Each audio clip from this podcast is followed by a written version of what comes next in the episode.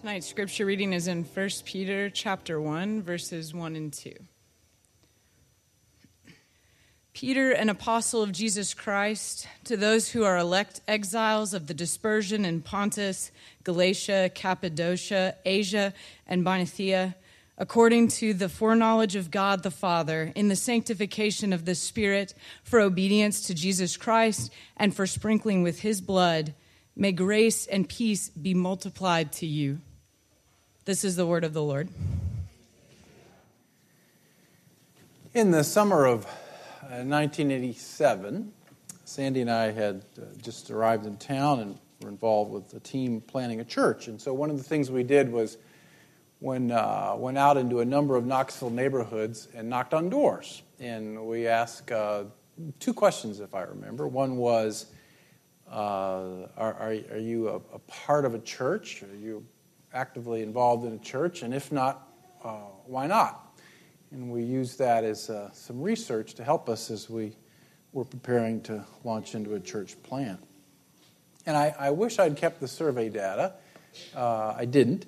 It certainly wasn't scientific, but to the best of my recollection, about 90% uh, said that they were uh, a part of a church, and about 70% said that they uh, were active members, that they worshiped regularly to some degree. Last year, uh, several churches in Knoxville conducted a similar poll, and they found that 18% of Knoxvillians are involved in a local church. Um, America, if it ever was a Christian nation, is not one anymore.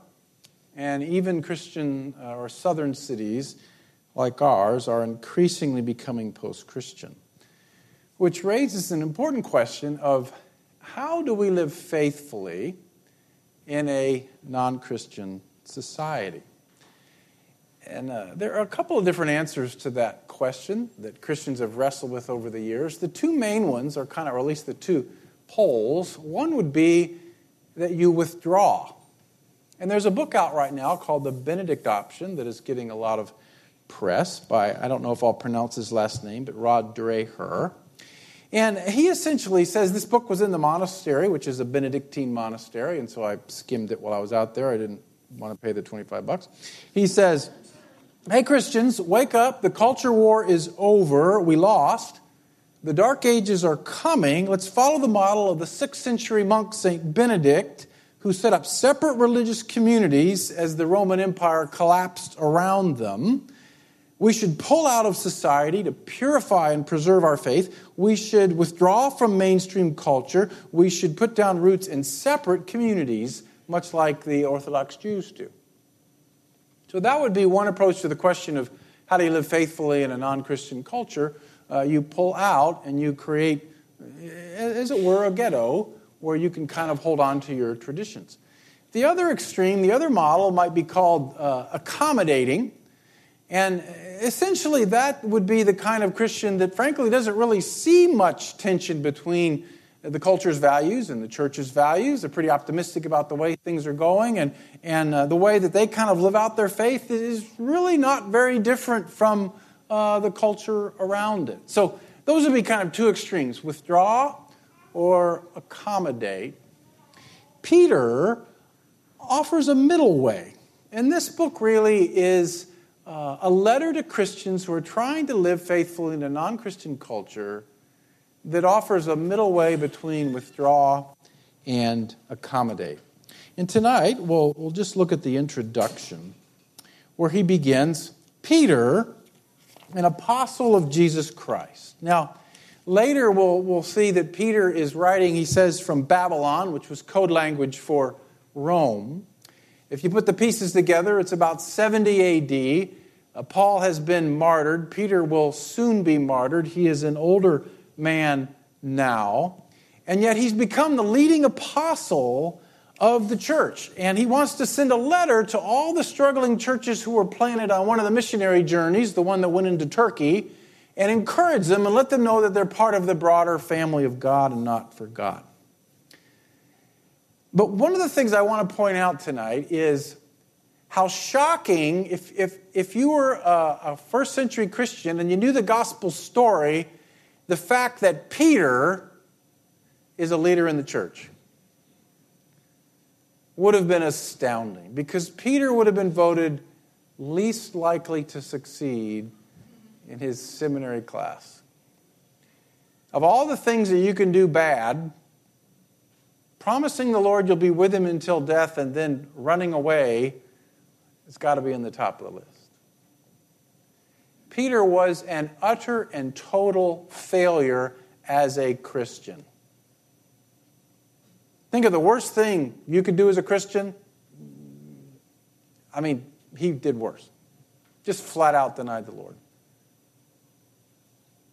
But the Lord meets him after the resurrection on the shores of their beloved Galilee and heals him and sends him back into the battle.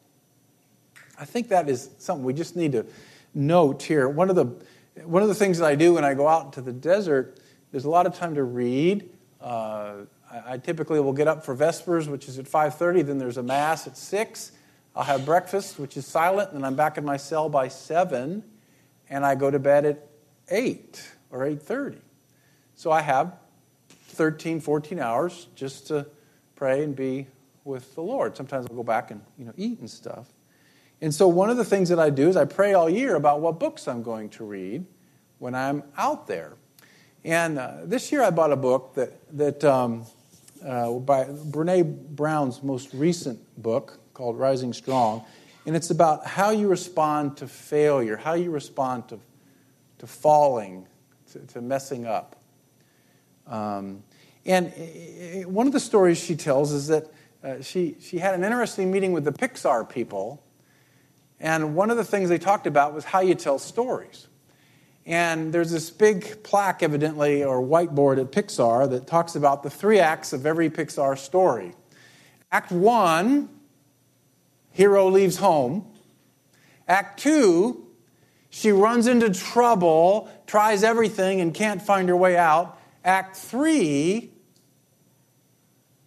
she finds, usually with the help of a friend, a new strength, a new power, a new way to solve the problem and moves forward to ultimately bring joy and redemption to the people around her. And when you think about every Disney, every Disney movie and every Pixar movie, that's kind of the, the, the, story. And as Sandy Greek told me earlier, that goes all the way back to, to the Greeks. And, and that's a way to think about your whole life. It's also a way to think about little episodes of your life, right? Well, I uh, did a little exercise that the book encouraged me to do and I, I took an afternoon and I tried to write my life into three acts and try to identify a plot summary of each act. I'll come back to that in a moment. But, but one of the things that I want to point out to you that Peter's life should have been over at the second act. We never should have heard of Peter. Because, I mean, he really messed up. And one of the great lies, I think, that the enemy gives us is that you are stuck in Act 2.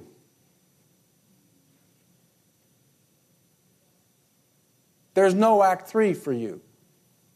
I mean, it'd be like going to the Lord of the Rings trilogy and kind of ending after the second one, which was tempting to do because they were so bad compared to the books. But you, you get the idea that, that you get in and you're right at the point where the doom of Mordor is descending, and, and there's absolutely no hope. And Frodo and Bilbo are having that teary eyed moment, and Gollum is gloating, and, and then you decide, okay, cool, you go, go home.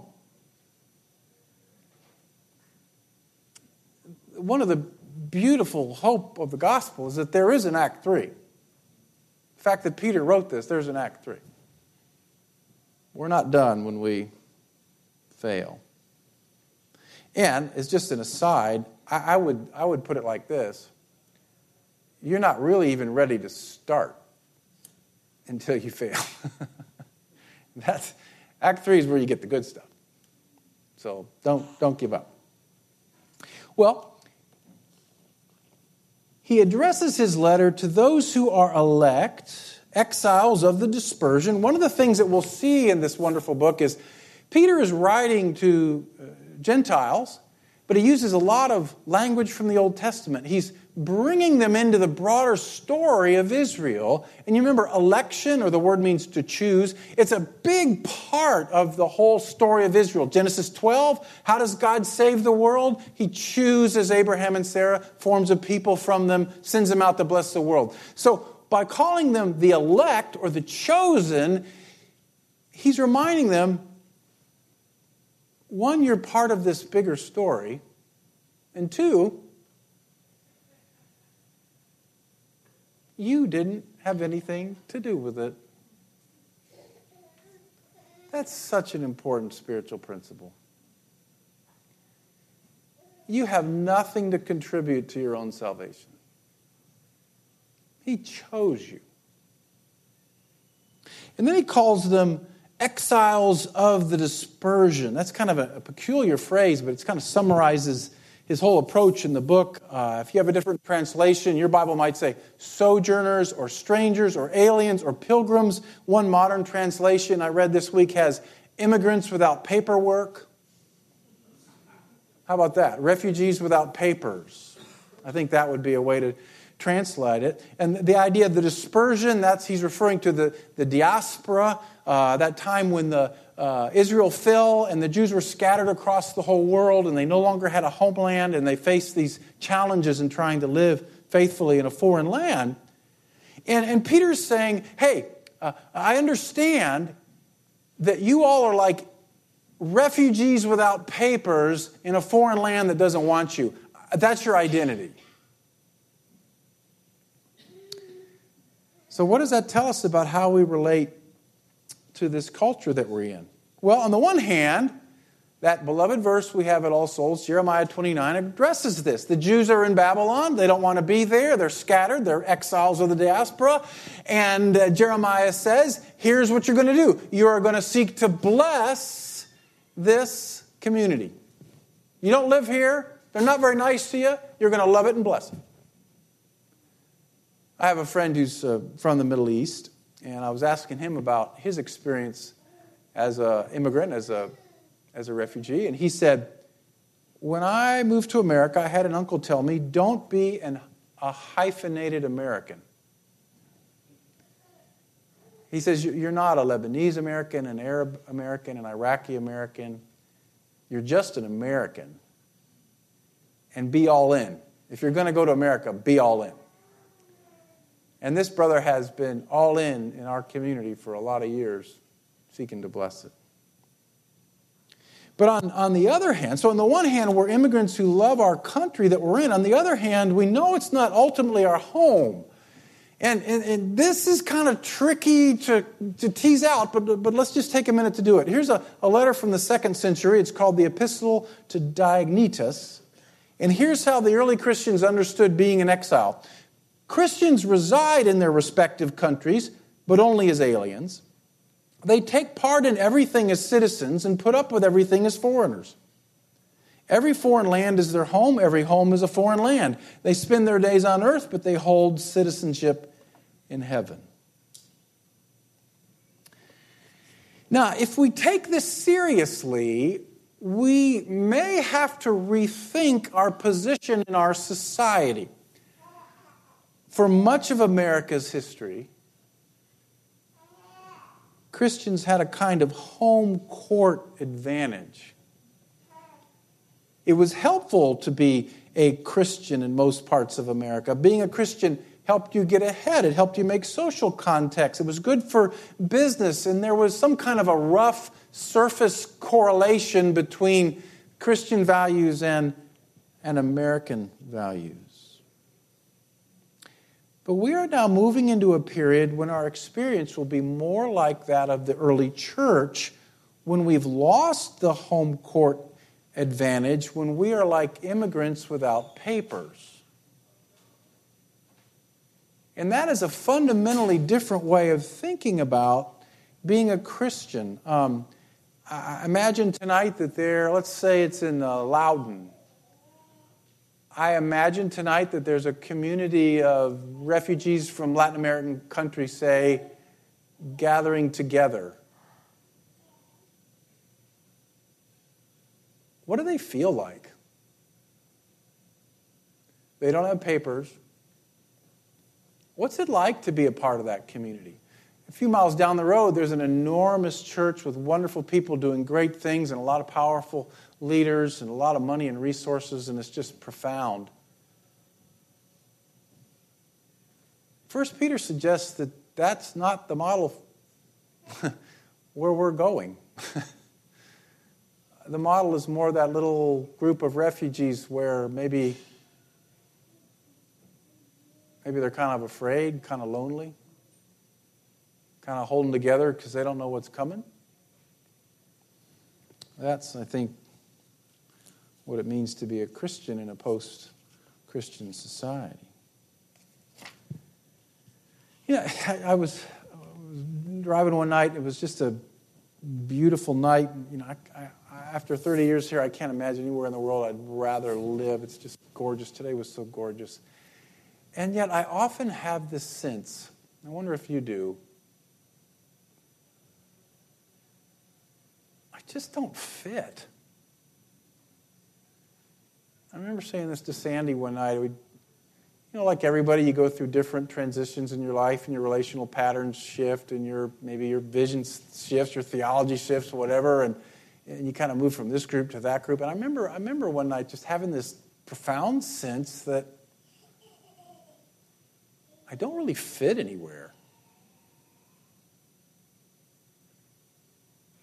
Well, I think what the Bible says, if you feel that way, is it's because you don't.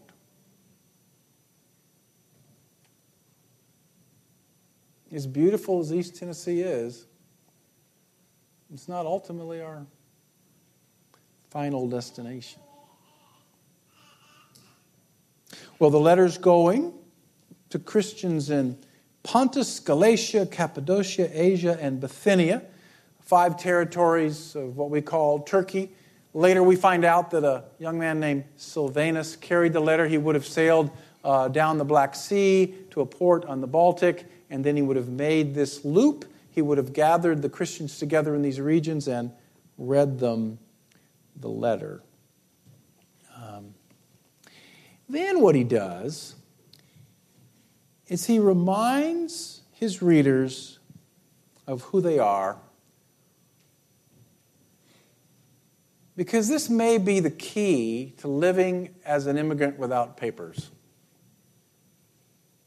Is just remembering your identity, who you are, what God has done. And he uses this beautiful little Trinitarian uh, way of describing it. And, and, and, just in that, we already know that one of the wonderful things of being Christian is that we're swept up into the mystery of the triune God. He says, We have been chosen according to the foreknowledge of God the Father. That's a Greek word in the New Testament that has this idea of someone has chosen you before the dawn of eternity for the sake of blessing.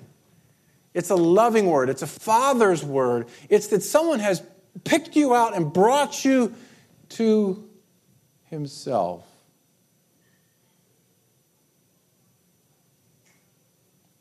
So, a Christian is someone who believes that he is invited into a great adventure, a love story filled with meaning and purpose and richness. You know, a lot of people in our society don't believe that. You know, as, as Kate prayed, we lost two teenagers, Farragut, uh, I personally know of five teenage suicides this school year.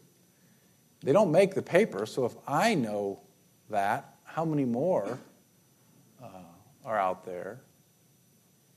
And you're probably hearing about the, the controversy about the Netflix series 13 Reasons Why.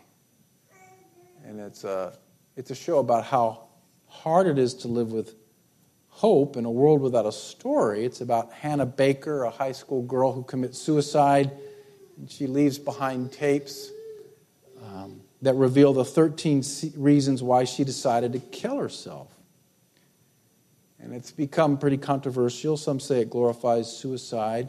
Others are pointing out that there's a good conversation about suicide that's coming out of it, about mental health care and, and treatment and things like that, and gun control and all of that. I think that's very helpful. But there is a deeper problem that goes beneath how school officials handle teen depression, and, and that is it's hard to find meaning and hope if you have no story. You can medicate it, um, you can numb it, but I don't know how you really solve that problem. So, one of the things I think that we're saying is, uh, Peter's trying to say, is that we have a loving Father who has chosen us to be a part of a story. Now, the next thing that we learn is that we are sanctified by the Holy Spirit. So the Father chooses us, and the Holy Spirit sanctifies us. It's the word that means to make holy, to make like God, to help us obey Christ. If we were using other language, we might, more contemporary language, we might say, uh, helps us to become whole, helps us to flourish. Um, let's go back to the three acts. So one of the things that I that I realized when I was working on this out in the desert, you know, Act One, hero leaves home. Act Two, hero can't solve the problem. Act Three, hero moves on, usually with a friend, figures out a solution moves towards redemption and joy and hope. Well, one of the things that I realized as I was trying to write a plot summary of the three acts was that I wasn't as far, far into the third act as I thought that I was. And when I started to parse it out and write it out, I realized that I still have some thought patterns, some buried beliefs, some hidden ways of reacting that are not of God, and they're second act issues. And one of them is shame the belief that my identity and worth is related to my performance. And I think I told you jokingly a couple months ago that I've been reading a lot about shame lately because I wanted to help you as we have conversations. And lo and behold, I find that this is something that I still uh, wrestle with. And even though it makes me sick to my stomach, it's still there. And so, one of the things that's uh, wonderful to be able to do when you're on a journey like this and you are sitting in your cell at 7 in the morning and you don't have anything to do other than eat and go to bed, you can just sit with this stuff. And I did. I'm glad I didn't do it for two weeks. that one week was long enough. And I started to parse out the different acts. And I wrote down in my journal that I felt powerless to overcome this struggle with shame. This sense of connecting my identity with my performance. And I, I, brought along a book called Healing the Shame That Binds You by a man named John Bradshaw. It's not a Christian book, but I thought it, it was a very helpful book.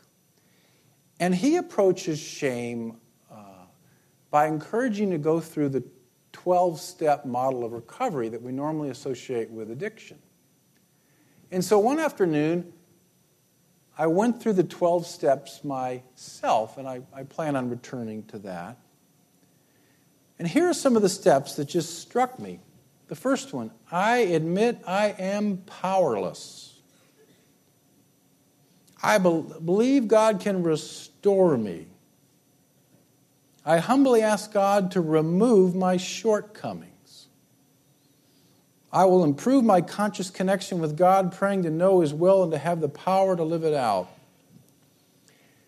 See, what's, and for some reason, I didn't realize it, but a lot of, I bought 11 books, and I read them all. Um, um, I skimmed a few of them, but um, a lot of them had to do with recovery literature, which is not literature I'm real familiar with.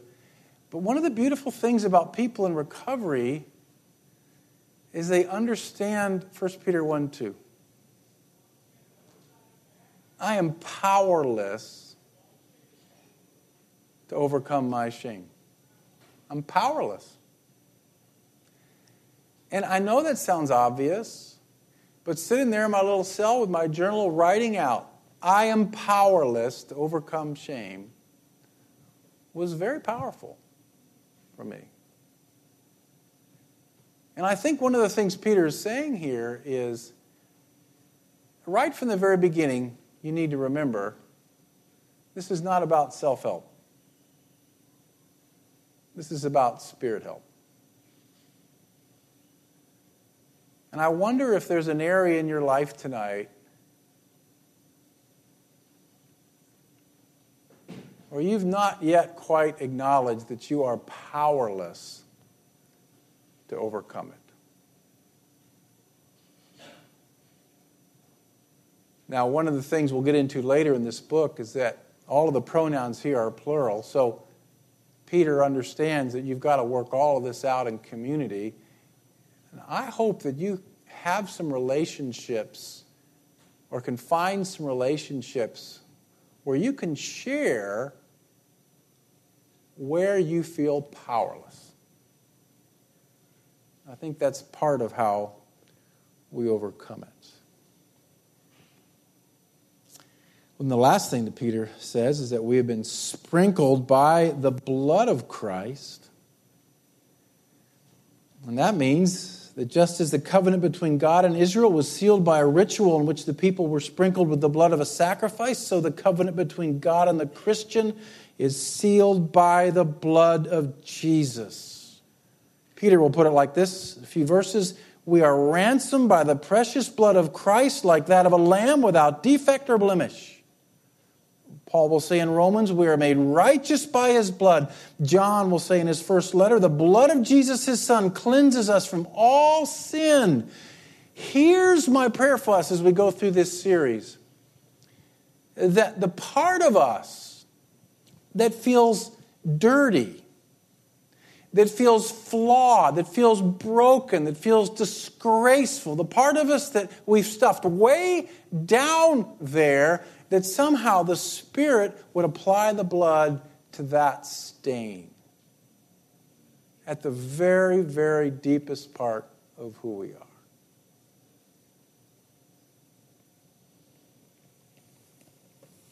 Well, then Peter wraps up with a hopeful prayer he says, May grace and peace be multiplied to you.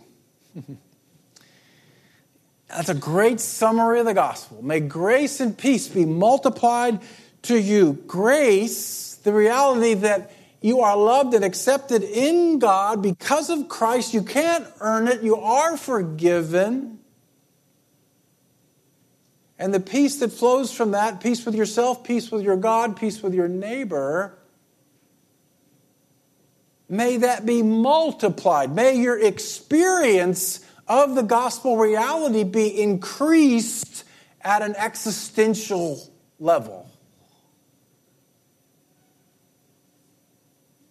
And I asked Trevetta to just come to the mic and pray that over us now for some reason. I just thought of her as I was ending up tonight. And then we will uh, we'll move to the table.